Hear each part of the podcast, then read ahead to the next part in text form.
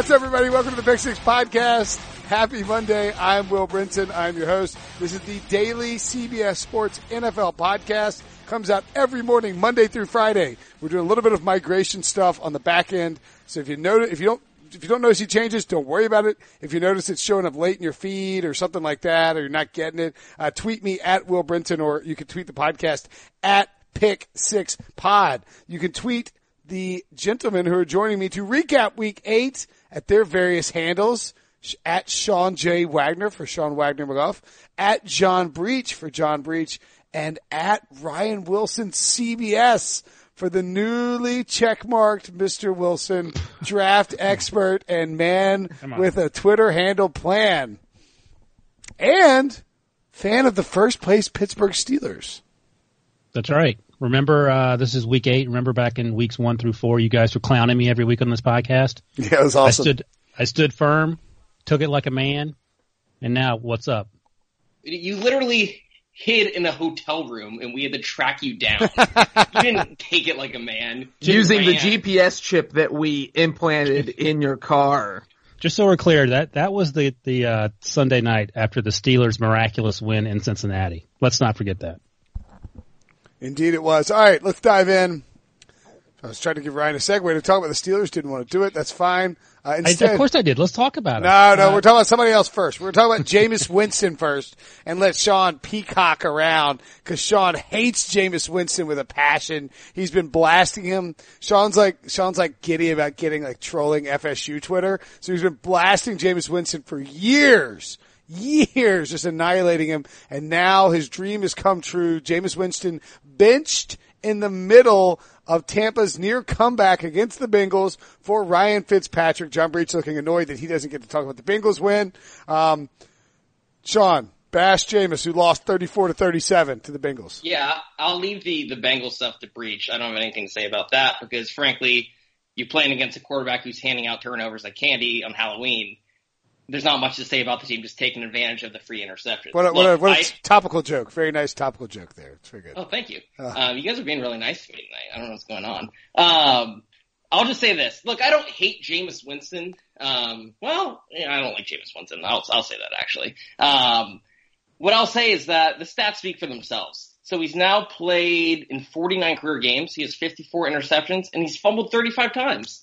Like, I don't think he's a bad quarterback, but I think you're just going to get these stretches with him all the time where there's going to be games where he looks phenomenal. He has great games, and then there's going to be absolute stinkers like today. And it's up to the Bucks if they think that's okay. I mean, he's going to have a long career because he's always going to have that that skill set and that talent level, and someone's always going to think like, oh, we can get the most out of him. But his decision making has not improved at any level. I think throughout college to now, he's always had this problem. And so I think we kind of know what Jameis Winston is right now, and it's going to be interesting to see a how the Bucks handle the short-term quarterback dilemma if they go back to Fitzpatrick. I know they're not good, but they're three and four. They're not out of the NFC playoff picture technically. And then B, what do they do at the end of the year?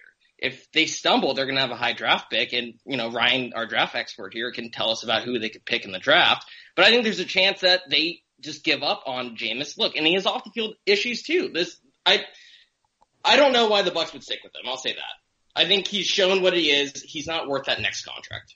I think the thing with Jameis is that you can't like the problem they're going to run into right now is they have a fifth year option for $21 million that's guaranteed for injury. And if they keep playing him and he keeps doing stupid stuff and he, and he gets hurt, they're going to owe him $21 million, whether he's, you know, like regardless next year. And so it's sort of that Robert Griffin th- the third thing that the, the Redskins ran into. I mean, I, I think at this point, like you lose your locker room if you keep playing Jameis because he's been bad. Um, DeSean Jackson requested a trade. Mike Evans is turned into a wide receiver two when Jameis is in there and, instead of Ryan Fitzpatrick.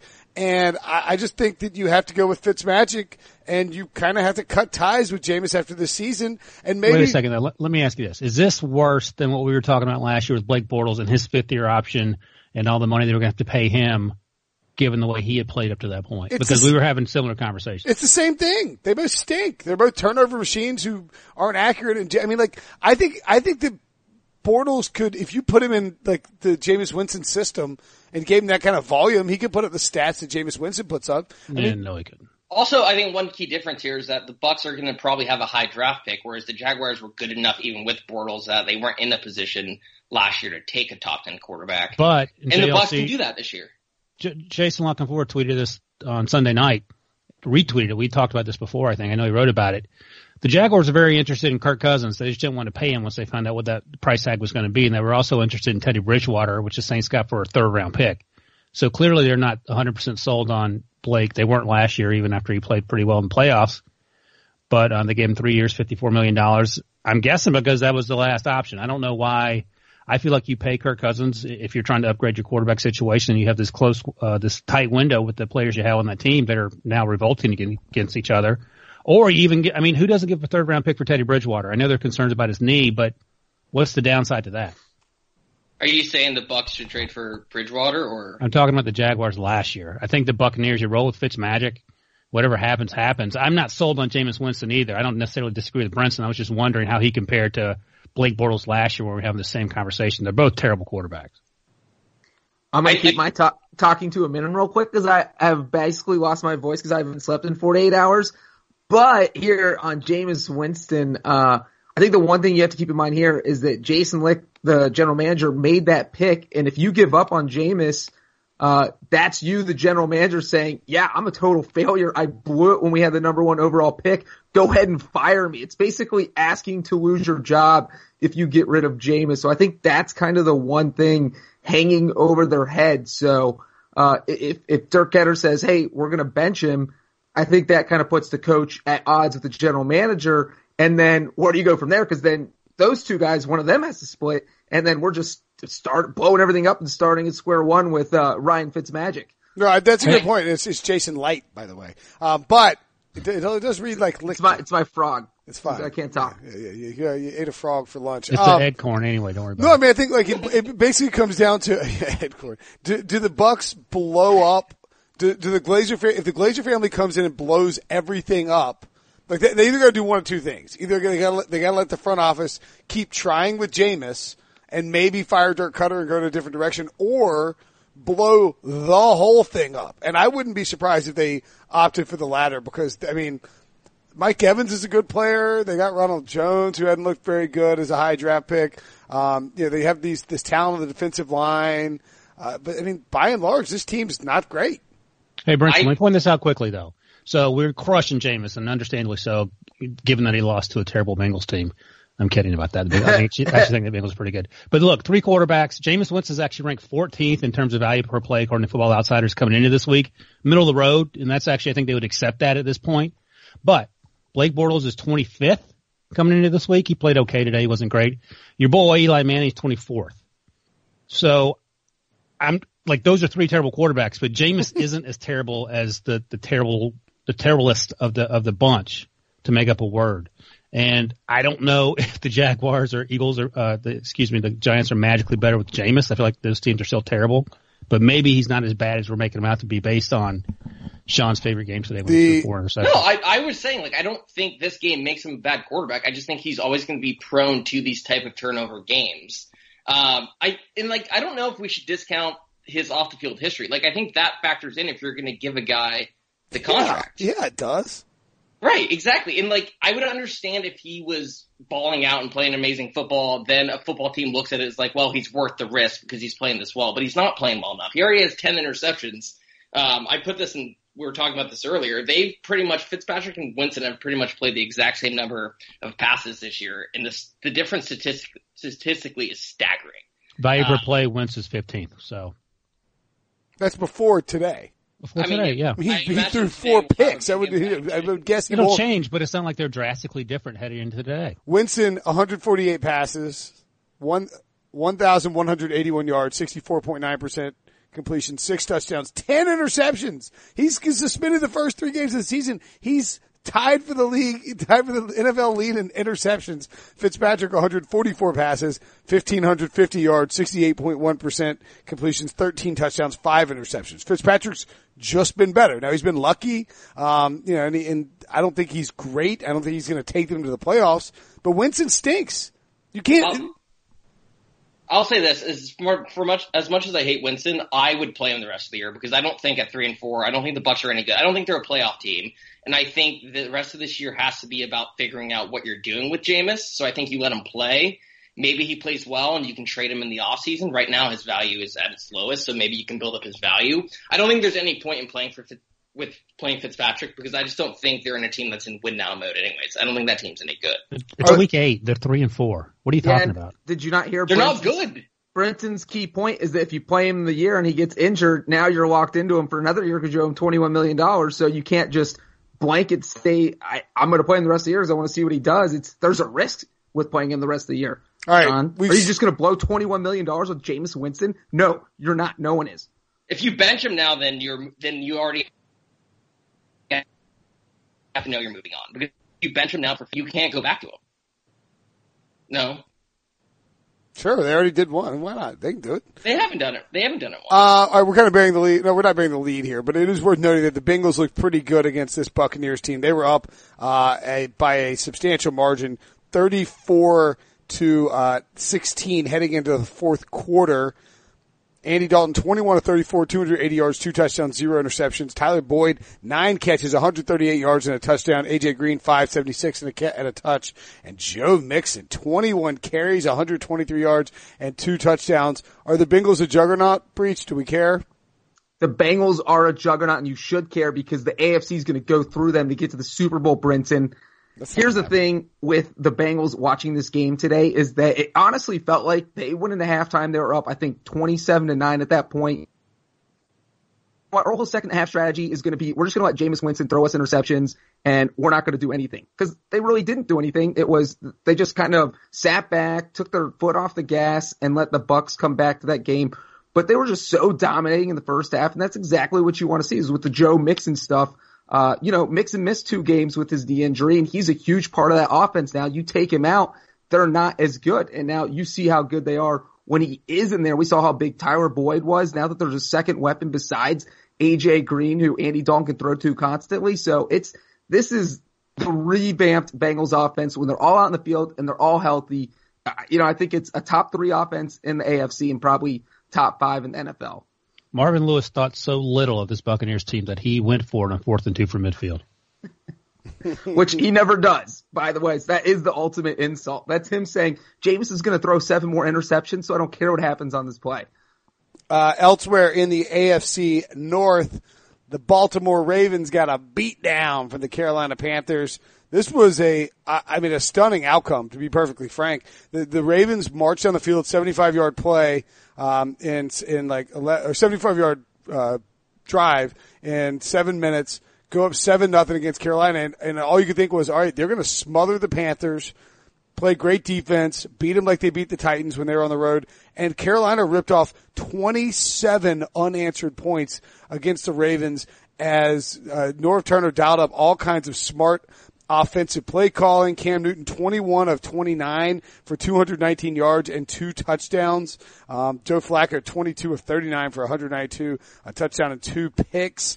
Um, Uh, McCaffrey had 14 carries, 45 yards, and a touchdown. DJ Moore really blew up, five catches for 90 yards. Greg Olsen had a touchdown. They were involving Curtis Samuel. They're using, using a lot of misdirection, a lot of, like a lot of, all these little pieces that they can place around in, in, in Moore and McCaffrey and, and Samuel, and it makes life easier on Cam. Cam, do you, do y'all know what Cam Newton's completion percentage for the year is right now? Does anybody know? It's north of 60%. It is over under 63 and a half. Over. Over. Under. 66.4. Oh, That's insane. Cam Newton's top 12 in the, in the league in completion percentage and Norv Turner's designing this stuff for him. It's working really well. He's running the ball well. He looks efficient. They're giving him easy looks and letting these guys pick up yards after the catch. Um, and then this is a, I thought this is an amazing stat from, from, uh, Bill Voth of, of Panthers.com. Cam in the red zone this season, just passing. 17 of 24, 71%, nine touchdowns, zero picks, and a league best 120.7 passer rating. Here's my question for you, Ryan. Are we sleeping on the Carolina Panthers as a legitimate contender with Cam playing this well and, uh, and the defense starting to come together? I don't. I don't think so. I mean, they're in a tough division. We just saw the Saints win on Sunday night. We haven't talked about that yet. Uh, the Saints have two huge road wins, which are sort of a big deal for them. Um, but I think the fact that the Panthers are playing the way they are, I'm not sleeping on them. I mean, they always seem to be around the top the last few years, uh, sort of sneaking up on the Saints. Saints played out of their minds last year, especially the defense. Defense hasn't been quite as good this this time around. But I mean, it all starts with the Rams, of course. But I think, uh, given the way that the the Panthers are playing, and this is sort of important, if you can get a first round bye, that's a huge deal because you don't want to be traveling. Um, especially this year, I feel like either whether it's going to New Orleans or going to Los Angeles, when you have a chance to stay at home at least for one of those games, and then anything can happen. So yeah, I'm not sleeping on them at all. Especially, um, I love the way Cam's playing. I don't have any problem with that. I think the defense is actually playing better than most people expect, at least according to your, our buddies at Football Outsiders.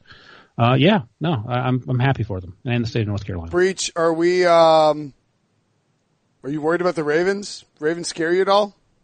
I, you know, it was funny because everything you just said. You know, if you would have been in a spot where you were live gambling this game, how much would you have put on the Panthers losing?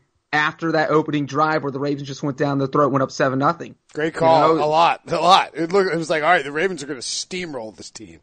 And that's what it felt like. And then all of a sudden, it's the Panthers are the Ravens of the NFC, except it seemed like they're better at everything that the Ravens do mm. than the Ravens are. Mm. Is Cam so, Newton elite? Cam Newton is a combination of Joe Flacco and Lamar Jackson. Mm. So it, they have that's what John Harbaugh's like idle quarterback, ideal quarterback would be Cam Newton because that's what he's trying to do with his offense. But yeah, everything.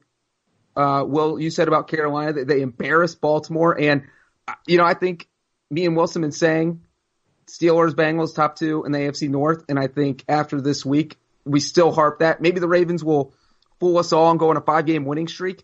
Uh, but I think it's definitely Steelers, Bengals. If I was a Ravens fan, I would be worried. They got they just got beat down. They, after that opening drive, it was a, a beat down for three and a half quarters.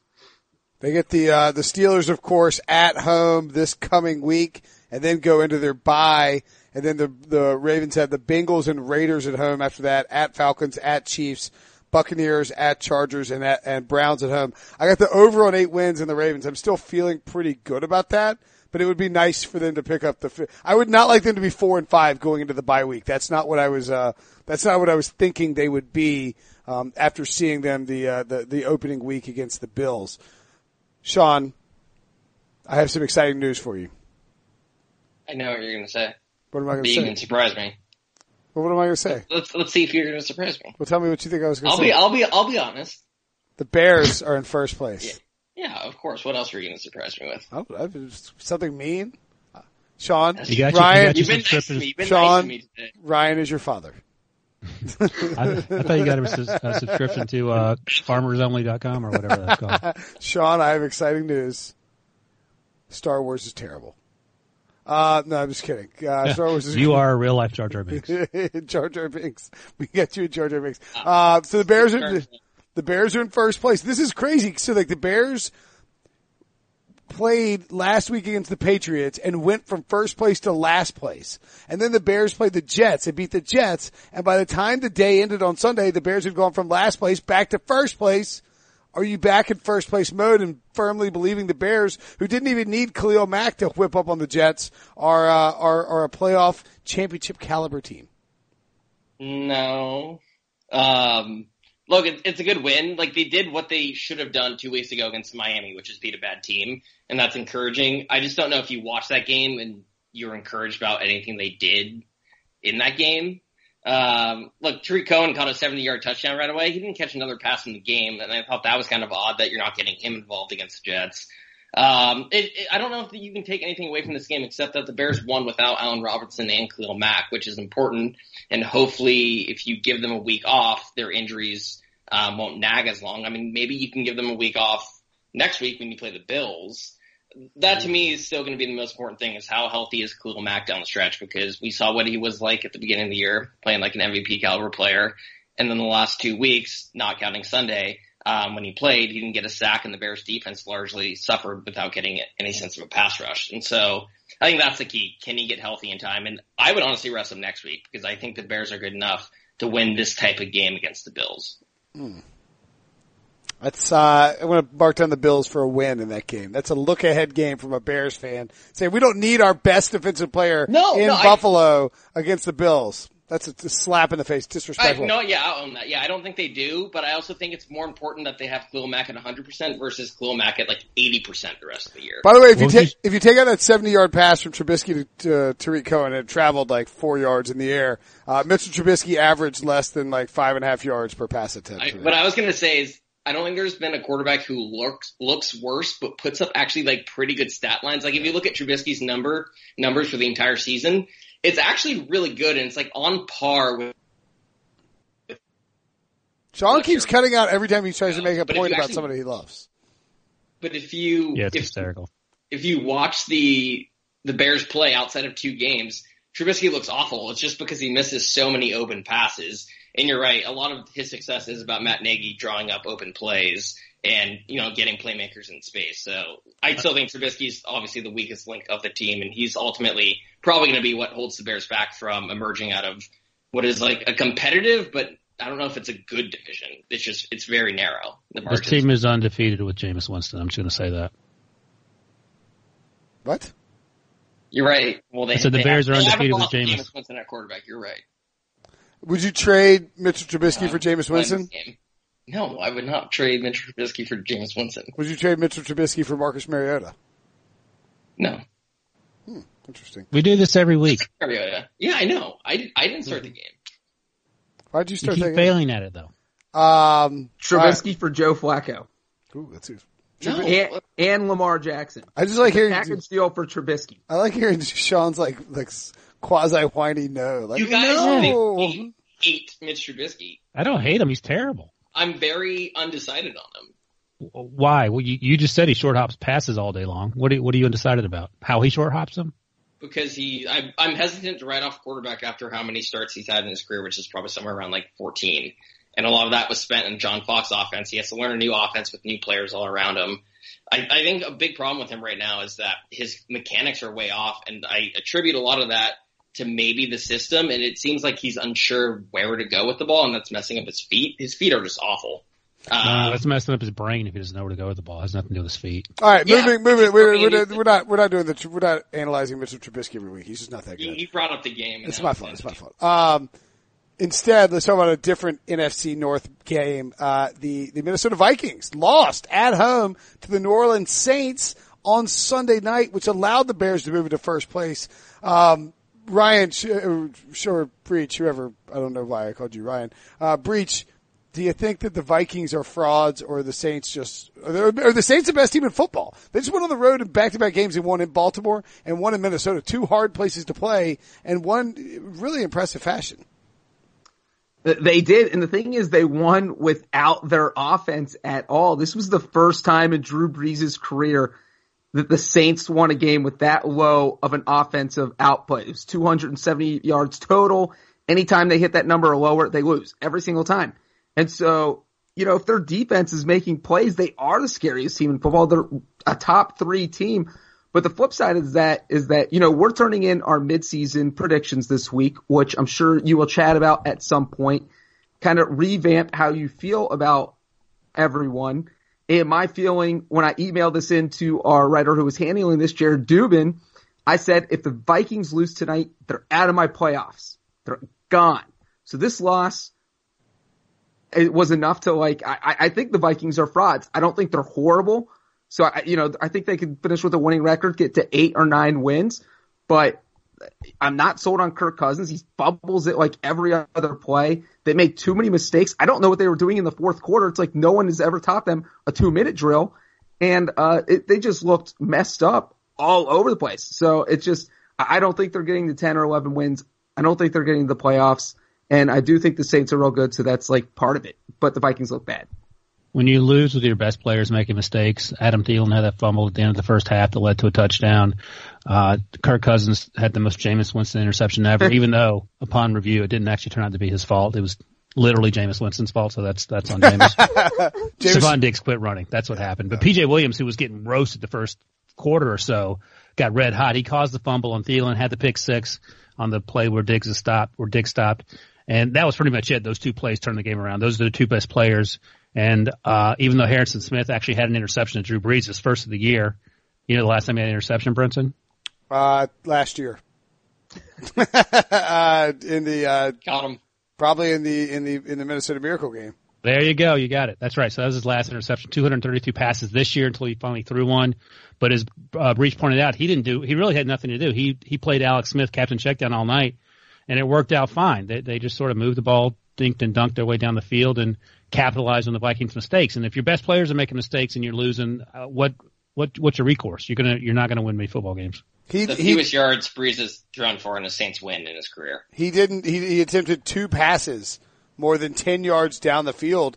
I mean, you're right though, like that, that fumble by Thielen was enormous. The Vikings are marching down the field and about to put up points and about to like add It was to it. 13-10. Vikings were leading at that point. Yeah, and it was either going to be 17-10 or it was going to be 16 to, uh, 16, uh, or excuse me, it was either going to be 20 to 10 or 16 to 10 going into halftime unless the Saints were able to put something together themselves. I mean, it looked like it was going to be a Vikings lead though, and then it flipped it and it just changed the complexion of the game. And I don't think that the, I don't think that the Vikings ever really recovered.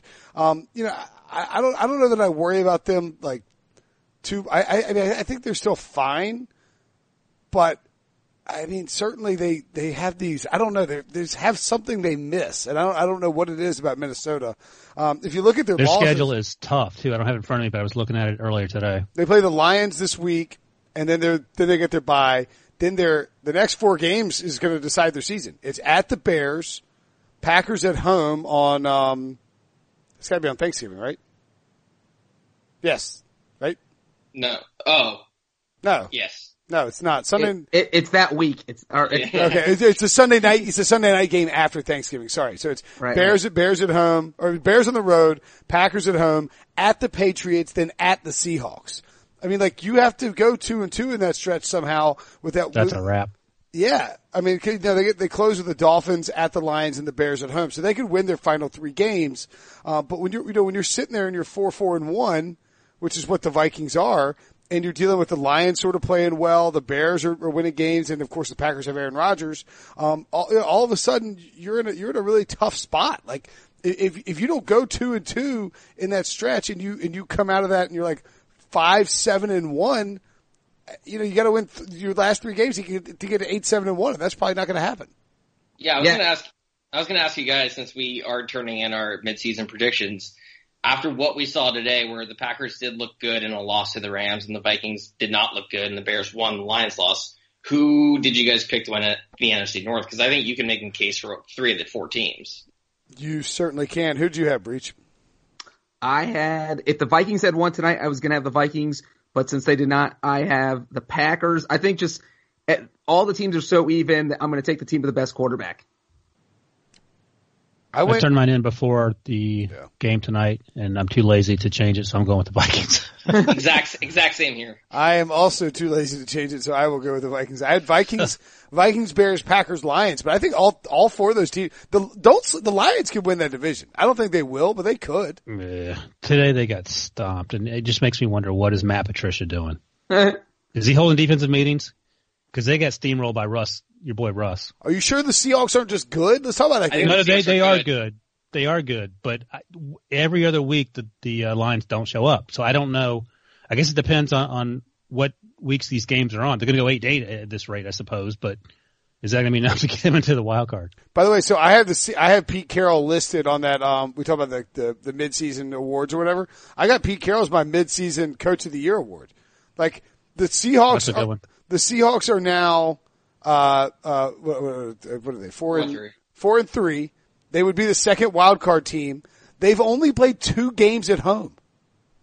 Which week eight? They've only played two games at home. That's crazy. You know what's impressive about them is that it's not even the defense, which which is playing well, but it's the fact that their offensive line, since if you look at the stats since week two or week three, has been one of the best pass blocking offensive lines in football. Their two tackles are one of the best two pass um, pass blocking tackle combinations in the league. Um, and I think this is what we kind of envisioned them eventually becoming once that defense got broken up, which was Russell Wilson's team. And I think today was kind of a good example of that. He had three touchdowns and three incompletions today, and he should have had another touchdown that was taken back a couple of times, and there Doug Baldwin kind of mismanaged one on the sideline. Um, so I think with Russell Wilson playing this way, they're legitimately they're not going to catch the Rams, but they're definitely. Um, I think I would put them as a favorite for one of the wild card spots. Yeah, I think that's fine. Fine with that. By the way, their next four games, not easy. Now, so this is an interesting little section for the Seahawks here. Chargers at home, at the Rams, Packers at home, at the Panthers in their next four games. That's tough. But then they close, they have four of their final five games are at home.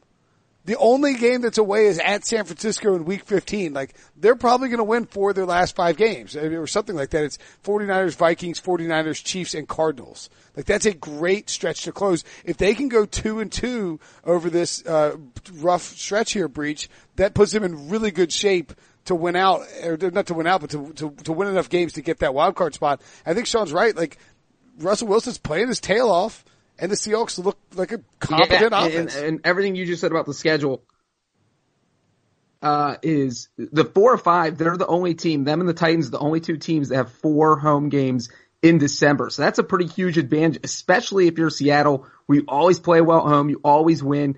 And the Chargers game looks tough. Russell Wilson has never lost a home game to an AFC team. Little nugget coming in the odds and ends this week.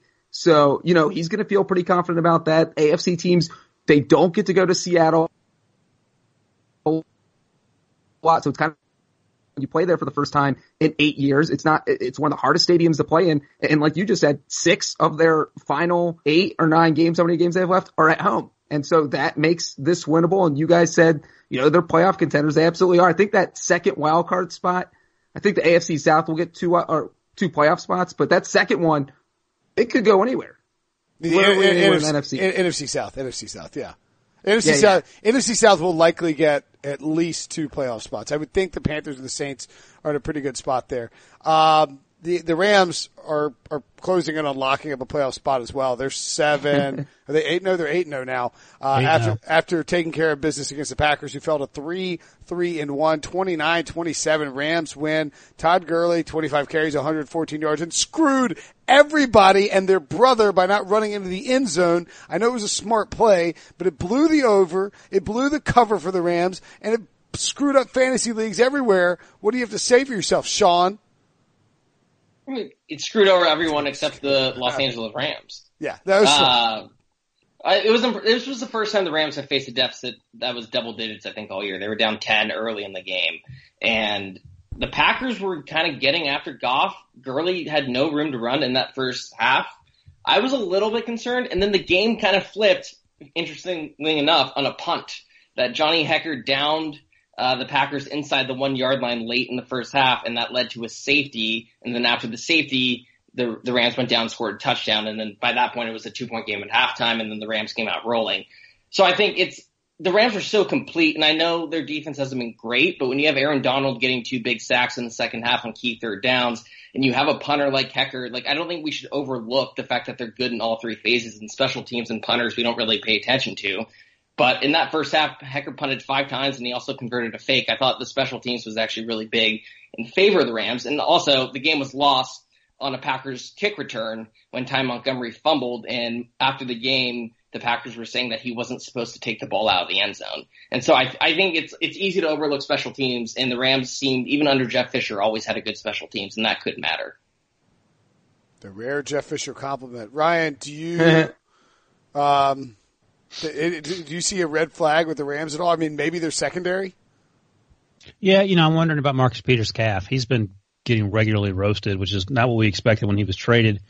And I just wonder if he's not 100%, and that would make a lot of sense. Usually, like uh, when players that are previously known to be Pro Bowlers and they're still in their prime start playing like crap, it's usually because they're hurt, not not much else. So the fact that they can win with him not playing well and with the defense not playing as well as it did a year ago, I mean that's a fantastic development. And they weren't playing a home game today, by the way. They were 80,000 Packers fans there going crazy. yeah, they were. Yeah, so you know that, that they can win on the road in in sunny California, and also you have to overcome. Both teams did the uh the casino floor 3D effect of playing on that field. I don't know what was going on with that thing. I know they had the USC game and then the weather was bad and they couldn't fix it. But Jesus, cra- trying to watch that, it was like you needed 3D glasses just to sort everything out. so yeah, I mean, I thought it was interesting that Sean McVay was seemed not necessarily frustrated, but actually more surprised that he wasn't able to get 15 yards on every play call. and Goff looked more like uh, human. I mean, we've seen him just light people up, looking like Tom Brady in recent weeks, but he looked less like Tom Brady and more like not like Jared Goff under Jeff Fisher, but more like an average quarterback in his third year trying to figure things out. And I wonder, I don't know why the Packers had so much success getting after him early, what they did. And I'm sure we'll find out in the days to come, but I suspect other teams are going to try to do it. And then I want to see how Sean McVay counters that because he knows it's coming. And I'm sure either one or two things will happen. It'll be a bunch of more big plays for the Rams or teams will actually start to make it tougher for the Rams to score. And, and I sort of feel like it's going to be more big plays for the Rams. By the way, next week they go to New Orleans in a game that could decide home field advantage in the NFC. Because if the Saints win that game, they, they're suddenly ahead of, of, of the of the Rams, with each with one loss, and they would have the tiebreaker, obviously. And the Rams, by the way, I mean they just navigated a brutal stretch. Like it looked like it was going to be rough before the season. Uh, they now have three weeks until their bye at the Saints, Seahawks at home, Chiefs at home, uh, and then they close out at Lions, at Bears, Eagles, at Cardinals, 49ers. I mean, it's just hard to find, you know, if, if you, I mean, oh no, sorry, the Chiefs game is actually in Mexico City. So maybe they lose two of their next three. If they go two and one over this next stretch and they're nine and one going into that, or uh, 10 and one, excuse me, going into that bye, um, they're going to get home field advantage throughout the playoffs, I feel like. Yeah? No? Unless they're playing the Packers. If well, they, if they lose to the Saints, and they still go two and three. I don't know if they're going to get home field advantage. Saints have a much. Saints have to play the Rams, Bengals, Eagles, Falcons, Cowboys, Buccaneers, and then the Panthers twice, and the Steelers in the final three weeks. Panthers Saints have a rough close to the season. Yeah, I mean, I don't, I don't disagree. I'm just saying that next week's game is I if honestly in a way if you're the Rams you'd almost rather go one and three as long as that win is against the Saints than going two and three and losing to the Saints, just because that game is really worth two wins because of the head-to-head tiebreaker. It's fine with me. It makes sense. I agree. Uh, ooh, even more exciting game in the NFC West. Arizona beat San Francisco. Did you guys watch this instead of the Rams Packers? I know I did. Uh, I watched parts of it. It was it was not easy. Uh, d- d- uh, the only thing that matters to me in this is that the Cardinals went and got a win after firing Mike McCoy and Josh Rosen looked awesome on the final drive. That's all that matters. Like they played like crap for most of the game and they couldn't, they can't score. And this game was like five to three at halftime. I mean, get out of It was three to two at one point, then five to three. Yeah. 12 to three at one point. It, it, yeah, it was just terrible football. But, uh, I, I don't know. I mean, good news for Byron Leftwich. I, I didn't think he was going to come out and that team was going to score 40 points, but I think you're right. I think the development of Josh Rosen is the most important thing about this season. The second most important thing is firing Steve Wilks at the end of the year and finding somebody, someone who's a good fit to help Rosen continue to become a good quarterback. I, I, I would agree with that completely. By the way, Larry Fitzgerald over 100 yards for the first time all season, 102 yards and a touchdown. Christian Kirk also caught a touchdown. I think if you're the Cardinals, you feel a little bit of excitement over that. Um, someone named Kay Bourne led the uh, 49ers with seven catches and 71 yards. George Kittle again effective. Marquise Goodwin had a long uh, touchdown catch. David Johnson left with a concussion, 16 carries, 59 yards. Um, four targets, 41 receiving yards. That's good at least. Did you, did you guys see the final play? So the 49ers were in field goal range for about a 58, 59 yarder. Like snap over the head or something? Yeah, and then they, the snap goes over your boy Beathard. Uh, it goes right by him, hits him in the hands, and then he recovers, and there was only six seconds left. So they had time to gain, I think they were trying to get five, ten yards. They had a timeout, so they could have done that, get a little bit closer for the field goal and that just blew up in their face. Total 49ers because they're one and seven and they're horrible. And that was the whole 49er season in a nutshell. Uh, but yeah, everything you guys said, the Cardinals, they, they looked like trash for three quarters. It felt like Mike McCoy was still running the team. And then all of a sudden they just blew up in the fourth quarter, somehow scored two touchdowns and they couldn't even move the ball for three quarters. So, you know, whatever they did in the fourth quarter, I hope Byron Leftwich took notes and they keep doing that. And, uh, you know, we'll find out if this was a real thing or if it was just because the Cardinals were playing a bad 49ers team. I, am in on Josh Rosen, by the way. I think you watch yeah. him throw and you can see that he's got just like that live wire. Yeah. How, how, how, do you think he'd be on the Giants right now? Exactly. Yeah. I mean, yeah. He can move around. He can escape pressure and he can throw the ball down the field. He'd be awesome. Um, the Raiders lost again. You won't believe it. The Raiders losers once again, 42 to 28 to the visiting Colts. The Raiders were three point home dogs. They got steamrolled by Marlon Mack, who became the first, uh, I, I swear to God, I heard this at the broadcast the first Colts running back to rush for 100 yards in back-to-back games since Joey Addai in like 2007 or something like that. Uh, 20- there was some other crazy stat that went back to 1985 in terms of the Colts rushing attack. Really? Yeah, I'll look that up. All right, you do that while I tell you what happened in this game. 25 carries for 132 yards for Marlon Mack, a pair of touchdowns. Of course, I dropped him um, after uh, on multiple waiver wires. Hope you didn't do the same. Andrew Luck, 22 of 31 for 239 and three touchdowns. He continues to play well. Jack Doyle returned to the lineup, six catches, 70 yards and a score. Eric Ebron also caught a touchdown. Colts offensive line is really good. Doug Martin had a had a key fumble. Darius Leonard with an incredible play. This is what like flipped the game too because it was 28 all. The Raiders were leading 28-21 um, in the fourth quarter, and Darius Leonard comes around and just like hammers the ball out of Doug Martin's hands. Martin fumbles it. He played all right throughout the day. Um, he coughs it up, and, and the Colts are going to score uh, twice more. Derek Carr, 21 to 28 for 244 and three touchdowns. I thought he played pretty inspired football for a guy who's had all of, all of his, uh, all of his item, all of his like friends taken away from him. The Colts rushed for at least 200 yards in back-to-back games for the first time since the final two games of 1985. Wow. That's a, that's an incredible stat. Uh, anyway, moving along. These teams are not good. The Colts can still win the South, though. Let's not sleep on that. Oh, um, oh, listen, our, our editor, RJ White, is all in on the Colts win. He's not joking. They're going to win. He thought they might even lose to, to the Raiders today and then get red hot. The rest of their schedule is cupcake even by Colts standards. So, you know, if the Texans slip up or whatever happens, I don't think there's any other real threats in that in that division with the Jaguars and the Titans. It could be your boy Andrew Luck. Colts could have beaten the Eagles, could have beaten the Texans, could have beaten the Bengals. Could have beaten the Bengals. Should have beaten the Bengals. Really, the Bengals are a very good team. Uh, I'm just kidding, John. That's a pot shot at you. Uh, have their week nine bye, and then they get the Jaguars, Titans, Dolphins, Jaguars, Texans, Cowboys, Giants, Titans. That is an unbelievable schedule. They could win five of those games. Well, I mean, look at that. I, I think the uh, what do we look at? The Texans are the only team on that schedule with a winning record. Yep. Is that correct? So they literally their final eight games, they play seven teams that currently have a losing record. We should all be all over it. Let's get on the Colts. Let's get on that bandwagon. Let's dump Wilson's Texans prediction. Get yeah. out of here, Wilson. You're right. No. Hey, listen, Pete Carroll is one thing, but I think maybe Frank Reich deserves yep. some love too. Hundred percent. This coaching staff is a like a billion percent upgrade over Chuck Pagano or whatever they were trying out. Um, Matt Eberflus' defense is playing well. The offensive line is cooking. I like this Colts team. I hope they win the division and make us all look very, very stupid. Uh, speaking of people that look stupid, Blake Bortles played in London on Sunday morning. That was the only segue I had. Sorry. Jaguars lose 24 to 18. Sean, I know you were up at 3.30 in the morning soaking in every Blake Bortles throw. Uh, what was your fa- what's your favorite part about London football at 9:30 a.m. Eastern time?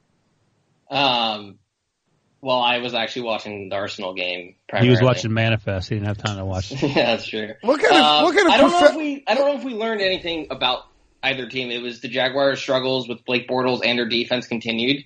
Um, Carson Wentz continues to play well. He's been playing well this entire season. It really has the Eagles' four and four start really isn't on him. Um, Ertz got a touchdown. I don't know if we learned anything about these two teams. It was kind of what I thought was going to happen. The Eagles have looked better, even though they had very similar records entering the game. And look, if the Jaguars defense isn't playing at that elite level they were last year, if they're just playing at a decent level, it's not like the Jaguars defense has been terrible this year. They've just been a, more of an average unit. They're not going to win with Blake Bortles. I, I think that's just the takeaway. Yeah, but he was three and one in, in, in London, and that was his go-to place to win football games. I think what doesn't help is blowing 70 grand on alcohol that you don't pay for and then mm. being confused about why you didn't pay for it. Also not helping, why are four to 10 people on your team out getting blasted 24 to 12 hours before football game? I don't even remember over the, I mean, what are you doing? It's Friday, in a foreign country. It's Friday night. with the language barrier. Yeah, it's the language barrier. They couldn't understand. They, they didn't understand why the money didn't have George Washington on it. I don't know what the excuse a, is, but that's, that's I'm sorry. terrible look. I'm sorry we didn't laugh at that, Sean. That's literally the funniest thing you've ever seen. I was worried you guys were going to think I was being serious, but I was. I was like, they speak English, you idiot. Um, how? what does sixty-four thousand dollars worth of alcohol look like? That's a lot of Bud Light. Guys, the dollar doesn't go as far as you think in England. I'll tell you that. I ordered like three pints at a pub once three years ago, and I think I blew like a thousand dollars. It just it flies out. You don't know how much you're spending. I I don't remember. Somebody somebody did. By the way, yeah, the leak the Jaguars kept saying they were detained. They weren't detained. They were arrested. Yeah. So they're taking it, care of it internally. But it, it's come on, Doug Marrone, whoever's in charge of making doing the bed checks your, your team is already reeling. Guys are having fights in the locker room, holding each other back, and then you're going to fly across the, the the Atlantic Ocean to spend forty, I mean, uh, sixty-seven grand on, on alcohol you're not going to pay for. I, I mean, the night before the game is like the, the like the kicker of that. Two two nights before the game. Okay. I think it was Friday. It was Friday night. Yeah. If somebody was doing that Saturday night, you're just cut. And like, uh, yeah, this is, and but they didn't even make the guys inactive. The only guy who was inactive was DJ Hayden, who was hurt anyway. So it's like, oh, you went out two nights before this uh, critical season-changing uh, game, and and and and you got arrested because you tried to steal sixty-four thousand dollars worth of alcohol. Oh yeah, just go on out there and play. It'll be fine. I'm sure it won't be a big deal. We don't need any discipline. This team is undisciplined. They are. Uh, Leonard Fournette, Leonard Fournette missing is not the magic like solution to this. Their their their defensive line doesn't get any pressure. Their offensive line is banged up and can't protect, and they got Bortles. It's like they're leaning on Bortles, and they're terrible. Um, By the way, this this actually reflects even poor, more poorly on Bortles, who didn't even go out. He wasn't even drunk. He has no excuse for the way he played. He should have gotten out and got drunk. And, and I'm glad this uh, thing happened in England because I feel like once the Raiders moved to Vegas, it's players getting drunk and blowing up a $60,000 tab is going to be a weekly thing that we're going to be talking. We'll have a podcast just about that starting in 2020. We'll call it By the way, if the Raiders had flown to England on Friday like they did and then gone out and spent 70 grand on, on alcohol, I'd be like, oh yeah, that makes sense. That's, this that's, is why Gruden didn't fly early. See, he knew.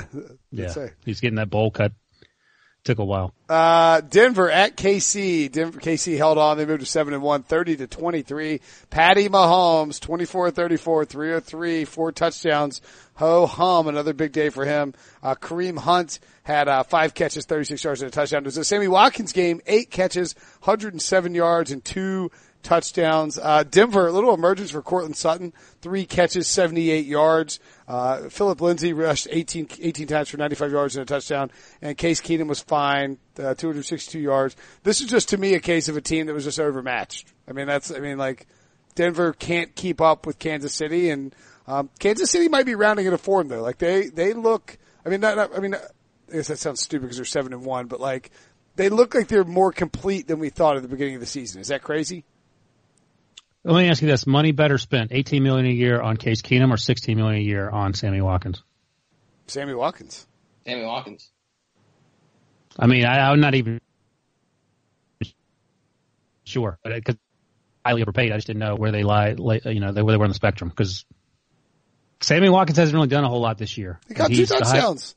I, I think what this game showed is that it, the fact that this was Sammy Watkins' like first breakout game, it's just it's so hard to stop the Chiefs' offense. They have so many players that you can kind of stop Tyreek Hill, and they didn't really stop him. He had three catches and 70 yards. But there's just so many things that Sammy Watkins is some of the fourth option, and he's having a breakout game here. It's his first breakout game. And Sammy Watkins is a good player. He might not be worth the contract they paid him, uh, but he's still a really good player. And if he's a fourth option on an offense, I don't know how you go in to Kansas City and you expect to beat the Chiefs without scoring 40 points a game. Like I think that's the only way you can beat them. The You're not going to stop this offense. The Chiefs are seven and one, and they haven't played the Raiders yet, guys. I mean, I mean, they have the Raiders twice. So they Browns, Cardinals, and at the Rams, or the Rams, excuse me, the Ram, at Rams is in Mexico uh, City on that Monday night. But so they they should go, they should get to nine and one before they play the Rams. Then they get their Week twelve bye, and then they have the Raiders, Ravens, Chargers, Seahawks, and Raiders uh, with three of those games at home, only the Raiders and the Seahawks on the road uh, to close out. I mean, they're going to win. I don't know, at least ten. 12 or th- yeah, yeah, yeah, at least 10. Uh, if you're holding that over, uh, over eight and a half Chiefs ticket, you're feeling pretty good about Golly, it. Golly, who said, I mean, yeah, let me, so look, uh, two Raiders, Browns game, 110 points, Chiefs score over under. And those two, oh, way over. Those three games. Way over. Ooh, okay. Yeah. I think Man. 150. Oh no, no, uh, is that right? Did I do the math right? Yeah, no, okay, one ten. Yeah. Wow, I'll say- I'll take you, over. You don't really think one fifty? No, I don't think 150. Uh, anyway, the Chiefs are very good. They're going to keep winning football games. Have an easy schedule. Speaking of those Browns, they played in Cleveland. They played in Pittsburgh, excuse me, and got blasted. Ryan, 33 to 18. Your Steelers keep rolling. James Conner, who I traded away in fantasy, had another monster day.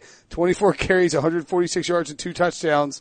Uh, Big Ben was 24, 36, 257, two touchdowns, one pick, just fine. Antonio Brown caught a pair of touchdowns. Everybody's happy. Do you even want Le'Veon Bell back?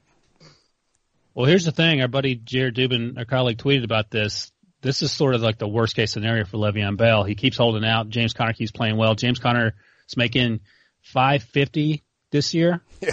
Le'Veon Bell make, is turning down 850k a week. So, and then, you know, Ty Gurley's doing his thing. Makes ma- he's making much less. David Johnson isn't having a great year. He's making much less on his new deal. So look, Le'Veon Bell's healthy. I'm not going to begrudge a guy for holding out, but I don't know how this works out where he comes back, plays however many games, and then gets a contract that pays him 16 million a year. Um, the Steelers should have actually won by a lot more. They made a bunch of stupid mistakes. I don't know if Sean's writing about the uh, when they screwed up the the safety and the punt that ensued, where the up back called a, called a fair catch and then faked the fair catch and walked off. Ryan Switzer didn't field it because he didn't know what to do, and the Browns recovered. Uh, turns out after the game, Ryan Switzer didn't know that you couldn't let that ball go. You had to catch it. Oh yeah. So uh, that that's where we're at in terms of not covering all your bases here in week seven. They're playing better. The defense is playing better, which is actually sort of a big development. But we'll see. They play the Ravens next week, and you know that that could change everything. They're four two and one right now. Uh, Breech's Bengals are on the prowl, and uh, if the Ravens get a big win, which is what they need, they'll be right back in there too. Did Jarvis Jarvis Landry had Oh God, terrible numbers. it's just like Miami Jarvis Landry. It just it made my eyes. I, I like I, I just saw it and just kind of was like, whoa. Uh, Twelve targets, eight catches, thirty nine yards. Yeah, not Well, great. well, well, well, throw in that he had a 21 yard catch in that game because I remember seeing that. You're right. He So did. now he had seven catches for 18 yards. What the hell? How does, I will say this: Baker so weird. Mayfield had probably less than half a second to throw every time he played. They signed Chris Hubbard in the offseason, right tackle. He's been garbage. They have uh, Harrison, is that his name? The undrafted free agent plays left tackle, who's been absolute garbage. Uh, he had no time back there, and he got banged up to the point at one point in the fourth quarter. It looked like Tyrod was coming in, but he didn't. Um, also, Did you just Gregg do- Williams' did you- defense plays unbelievably for three quarters, but they are so exhausted by the end that they they just they were getting steamrolled by uh by James. Did you just do like drugs before you said it? It's like all of a sudden, it, you went to, could you hear yourself? You went to like one and a half speed on my, I'm like, Oh yeah, I was getting pumped up. I was I was reliving the game. It was magic. Skype is being a little funky tonight. That's fine. um, uh, Nick Chubb, there, go ahead. What you got? I was just gonna like the game to me turned at, at the end of the first half when the Steelers had a 16 play, 87 yard drive that took seven minutes off the clock. Mm. And I know Hue Jackson makes a lot of mistakes every week, so this will seem pretty like minor in terms of like the scale of Hue Jacksonness. But he had all three timeouts at the end there, and the Steelers were inside the 20 yard line and kept running it. And he just didn't take a single timeout. They carried all three of their timeouts into halftime, and the Steelers ran the clock down to eight seconds left. And they Did you asked see him when after- they asked? Yeah, go ahead, sorry, Sean. they asked him after the game Oh yeah. what his strategy was for that, and he said, honestly, I don't remember. It's the end of a half. It's not like a random sequence in the first quarter, and he, he doesn't remember, which basically translates to, I don't have an answer for why I didn't use it. You're right, I probably should have called timeouts. Well, like- if he even realizes that in the hindsight, but that, that, it was an eight point game at the time, and that turns into a huge swing where the Browns can't answer with points, and then the Steelers get the ball at the beginning of the second half. And so that to me was when the game swung to the Browns are hanging around, maybe they're gonna cover to this game's over. Because of When Hue Jackson. Because When he do they can't, fire you? Well, they're going to fire Todd first, right? I don't think so. See, I think that this is, I don't think we, anybody knows for sure. I, I think that this is infighting that's happening. Like Hue, like if you hear that Todd Haley is the one who's going to get fired, that's Hue trying to push that message. But if you hear Hue's like might get fired, you know, like I mean, uh, Did did Mike Silver report a thing about Todd? I Haley? was going to say. well, NFL Network did was the one that reported that Haley was going to get fired, which is, I mean, yeah, NFL media. There's no, there's no way Haley gets fired because Dorsey hired him or signed off on it. And if Haley goes, that looks bad on Dorsey. Right. If anyone gets fired this year, it's going to be Hue Jackson. I would bet. I, I'm not saying it's going to happen in season, but if anyone gets hired, fired in season, it will be Jackson. And I would bet money on it. This this season is playing out really well for John Dorsey because he's like, look, we're in these games. My guys are in these games. It's just this bag of bones over here can't manage to do any. By the way, what was worse about that punt situation? Was it that Ryan Switzer didn't, that the Steelers didn't know they couldn't like let the punt drop? That was pretty bad. Or was it worse that the Browns all dove on it and didn't advance it? You can't advance it, by the way. So I you're thought you- than I Ryan thought you could. No, you you can. No, you cannot. It's it's like a kickoff. You can't advance. It's like a Thank you, John. It's like an onside kick. You can't advance. The same thing. It's all the kickoff rules are the same. Are you, Dummy su- one and dummy two trying to call the Browns. are You, got sure? punked. Are you sure about that? No, of course not. But Bre- Bre- Breech is sure, so I, I trust Breech. Look at Uh, these two nerds. Breech, Breech is like it seven. Breech is like seventy five percent sure. He's not. Yeah, well, unless the just defender, it if, if, if, if Switzer touched it, if Switzer touched it, He did not. then, then the Browns could return it for a touchdown. But if it's just in the air and nobody's touched it, you can't advance it. But the thing is, the Browns didn't know that, and the fact that they didn't try to pick it up and run is to your point, Brinson, that it's the most Browns thing ever. Right. I mean, like, I don't think that the Browns were like, like, oh, of course we can't advance this. Like, yeah, I mean, Hue Jackson's like on the sideline with like his, his arms crossed. He's like open, like slack jawed. Um, excuse me. But real Um, quick on that, could you imagine a Bill Belichick coach team being out there not knowing the rules? Like, no, that would never Yeah. happen. And if it it's did, he would cut you before the game was over. And Wilson, your boy Tomlin, he's sending out dudes out for a free kick who don't know the rules. Here's the thing, Ryan Switzer, I don't think he returned kicks in college. He didn't start doing it till he showed up. So that, yeah, yeah, it's infuriating. I don't know what you want me, want me to tell you, John. It doesn't make me happy. In fact, it makes me very sad. I will say this, by the way, credit, I, I think Gregg Williams is a goober, but credit to that Browns defense for just getting turnover after turnover every week. And their turnover differential is probably, I think it's like plus 11 or 12 right now. And that team is two, five and one. That should tell you how terrible that offense is. Uh, I'm desperately trying to find the, the kick You rule. busted. We need our You- rule Me book. and you, Brinson. I'm just on Twitter. and started- We need the I'm rule book in tweet. front of us. I've got the Yeah. rule book here. I just can't find the, it's too thick. It's too meaty. Um, 173-A, clause 2, paragraph 3. It's a special teams rule. I've got them all memorized. that's not, that's not right. Uh, anyway, uh, That's a, that's a joke. I don't know where it is. two of us are going to look stupid later when we don't know the rules, and it's going to be you two. Um, finally, we'll get to this. We'll get out of here. Washington Redskins took care of business in New York against the terrible Giants. My beloved Redskins. I picked against them for some stupid reason, uh, and I shouldn't have because it was never close. The Giants scored a, a BS touchdown late. Uh, on a, on a pass to Evan Engram that with like three seconds left to give an onside kick situation. Uh, but they were dominated start to finish. And I wrote about this in sort of the Sunday pile if you look, the Redskins are like you can't figure out how they're winning. Like, like just on the surface, you can't really figure it out. It's their defensive line. Their defensive line is awesome. Like Da'Ron Payne and Jonathan Allen, they've held. Um, so they held uh, uh, held Saquon Barkley at 38 rushing yards.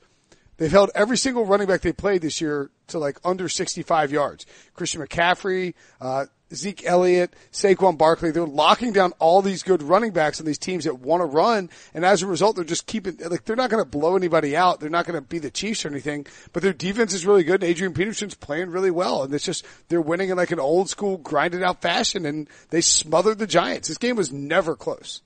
Yeah, they entered the game, I think, second in time of possession at 32 minutes, and today they had it for over uh, 33 minutes. So that's kind of seems to be their formula. We were making fun, at least I was making fun of the Redskins when they signed Adrian Peterson because I was saying, what do you got to do with Adrian Peterson? You got to line up in the eye and play this old school football that doesn't really work in today's NFL. And that seems to be what they're doing, and it's kind of working to your point. I don't know how sustainable it is. Like, I don't know if anyone, you probably buy the Redskins because you picked them before the year. Um, but they're five and two and you can't really knock that. I don't know how sustainable it is. I don't know how good they actually are, but it's a bad division. It's a terrible division. The Giants are the worst team in football. The Eagles. Why does Eli, why does Eli Manning week after week come out there to humiliate himself? I don't understand what's in it for him. I mean, what are they going to do? Like what? Like money? Did Sean just Sean just did money Manziel signs? Yeah, no, but I mean, Eli can Hey, go home. He can go home and be with his family and not uh, be subjected to the whoopings he takes every week for reasons that remain a mystery to me. I don't know what he's doing. Why are they having him drop back like 40 times a game also? It's crazy. Maybe they're trying to get him killed and just get it over with quickly. you just want him to retire mid-season? Like, ah, that's it. I'm, I'm out. yep. just yeah, I, he's terrible. They made a huge mistake by bringing him back. They, it's hard to say you make a mistake taking Saquon Barkley, but we just talked about Josh Rosen would, would have been an upgrade on that team. Play you, you drafted Kyle Lauletta in the fourth round. He's not even dressing. Draft him out there, see what happens. He's going to struggle like all the other rookie quarterbacks that play, but he's not going to struggle like a 38 year old geriatric that can't throw the ball overhand anymore. I'm with you. Am I, am I going fast speed again? yeah, it's fast speed. It's really weird. All right, let's. Uh, anybody have anything you want to add to Washington, New York, or uh, with Sean? Yes, I have one more thing. Sean, No, did we do introduce a new segment that we forgot to talk about this week? Did we introduce? Well, a- Brinson, isn't this where you brag about the fact that you picked the Redskins to win NFC East? I feel like you always throw in about 10 seconds of your bragging whenever the Redskins win another game while they're already in first place. But see, this is why I'm a genius Breech. I didn't need to because Sean mentioned it for me. He's like, nobody thinks this is sustainable. I guess you do because you picked him to win the NFC East. And you see, so I'm not even bragging. I got Sean out here doing my dirty work, bragging for me. Um, Because I have it ready to use it against you, but now, you know, you also picked the Seahawks to do pretty well too. You did pick them to win the NFC West, which is bizarre. And And I do want to say one thing about the Redskins. They have a really odd schedule coming up. They play the Falcons, the Buccaneers, the Texans, the Cowboys. Those are their next four games. And they're not so good. They're not the Rams. So I could see them losing all four. I could see them winning all four. They don't seem like they're way better than any of those teams. So I think we'll find out how good they are. And you know, if they go three and one in that stretch was completely plausible, then I think you're going to be feeling pretty good about your pick, Brinson. the uh, they are they are they're two and one on the road, but they they hammered the Cardinals and the Giants uh, and got smashed by the Saints. So. I mean, like they're just like you know they beat the Cowboys by three, beat the Panthers by six, and the Panthers had the ball late. Um, the Colts took care of them, but you know they, they took care of the Packers. I, I I don't think they're, they're not going to blow a bunch of teams out. And the reality is, it's going to come down to those two Eagles games. They play the Eagles on December third on Monday night um, in Philly and then they get the Eagles at home in Week 17 on a one o'clock game. Those are the game. Those are probably the two games that are going to decide the division. I don't think Dallas is getting back into this division. Um, you know, we'll see. Uh, but to me, it's going to come down to those two Eagles games. And look, the Redskins also have one, two, three, four, five of their uh, of their nine remaining games on the road. Was, shot was, was Ryan and John right? You were going, you were going double speed. I enjoyed that. I would double speed. yeah, I don't know what's going on with- to you. I don't know what's going on with Skype tonight. It's, it's, they, they must be Giants fans, people. I hope it's, um, I hope that's what appears on the podcast though. I'm sure. You got all these uh, Red Sox fans probably skyping their family You're probably from the right, yeah. a drunk. Skype's probably blown up right now. They can't handle all this traffic. All right, well, we blitz. We're, we're right at an hour anyway, so let's get out of here. Always fun to chat with you guys at Sean J. Wagner on Twitter, at John Breech on Twitter, at Ryan Wilson CBS. New Twitter handle. God, you feel new lease on life. at the blue check mark again. Great stuff, guys.